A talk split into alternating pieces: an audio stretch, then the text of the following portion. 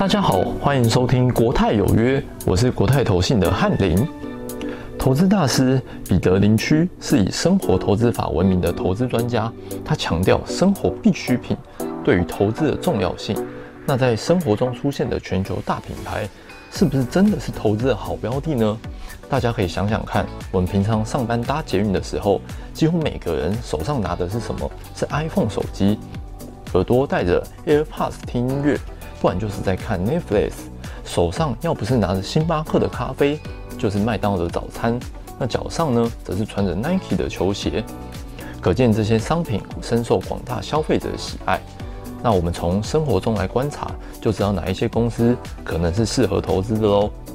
最近金融环境剧烈震荡，高通膨、低成长已经影响到我们的生活之外，其实也影响着我们的投资。那在这个时间点是一个好的投资时间点吗？那现在让我们先来回顾一下全球的市场的状况。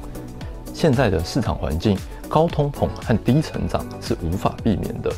美国联准会 Fed 表示会继续迅速的调整利率水准。仍将致力于压下通膨，而且也不认为通膨已经触顶，所以未来升息的速度以及步伐仍然会快速而且大步的调整。下半年全球经济成长已经明显放缓，未来高通膨加低成长将成为常态，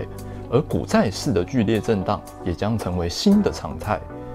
但这不表示股市就一定会一蹶不振。观察过去四十年来的美股大盘标普五百指数，在美国经济陷入技术性衰退之后，股市中长期的表现多半会不错。往后三年的表现平均仍将上涨约四十六 percent。因为股市通常会提早反映经济的状况，所以经济一段时间内持续走弱之后，股市其实大多已经修正了一波。这时候进场就会有比较大的机会，会是相对的低点。所以呢，时间才是我们散户最好的朋友。与其去担忧空头或是熊市结束了没，不如采取长期投资的做法，让自己长期坚持待在市场上，才不会错过大反弹的机会。投资大师巴菲特的投资理念，不只是建议散户要坚持长期投资，他更明确地说过，生产力、创新和定价权是企业生存的法宝。在产业中具有定价能力的企业，更能不怕通膨，交出亮眼的成绩单。特别是市场遍布全球的国际级大厂，因为具备非常大的品牌效益，即便是调涨价格，但买气仍然丝毫不减，更是能够同步带动营收和获利的成长。那我们以全球最大的食品饮料公司雀巢为例，今年上半年虽然因为通膨的影响，原物料和人力成本的提高，而使得它决定调涨产品的价格。但销售量不止没有减少，反而营收还因此而增加。其实这背后的道理也不会很难了解。毕竟我们消费者在任何的时候，即使是经济不景气的时候，也很难去改变我们的消费习惯，甚至也不可能会去牺牲我们的健康，还是会选择我们认定的大品牌或是优质的品牌的产品来消费。这就是品牌的威力所在，也是大品牌公司能够长期维持稳定的获利成长的关键因素。所以，投资人只要像巴菲特的滚雪球投资理念中所说的，投资不仅要长期坚持待在市场上，让复利的效果发挥，而且雪球啊还得选对，也就是要选对投资的标的，也就是品牌要够大、够强，具备足够定价权的好公司，才更值得长期投资。那现在有一档。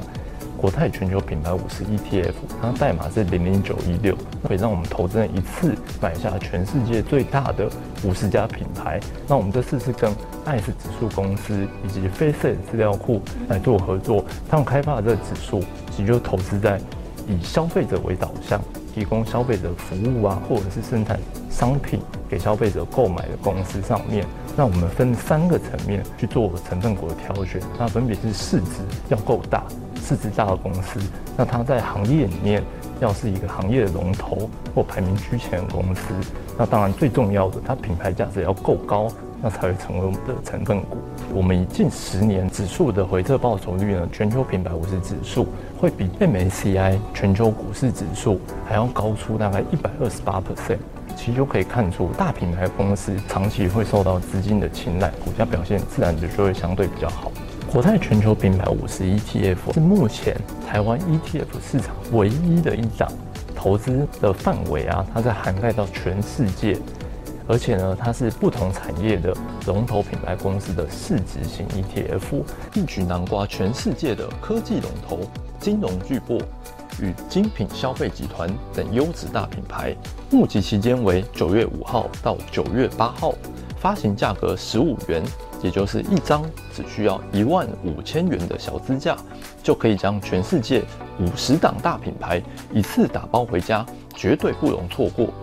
感谢大家的收听，我们下次空中再会。投资一定有风险，基金投资有赚有赔，申购前应详阅公开说明书。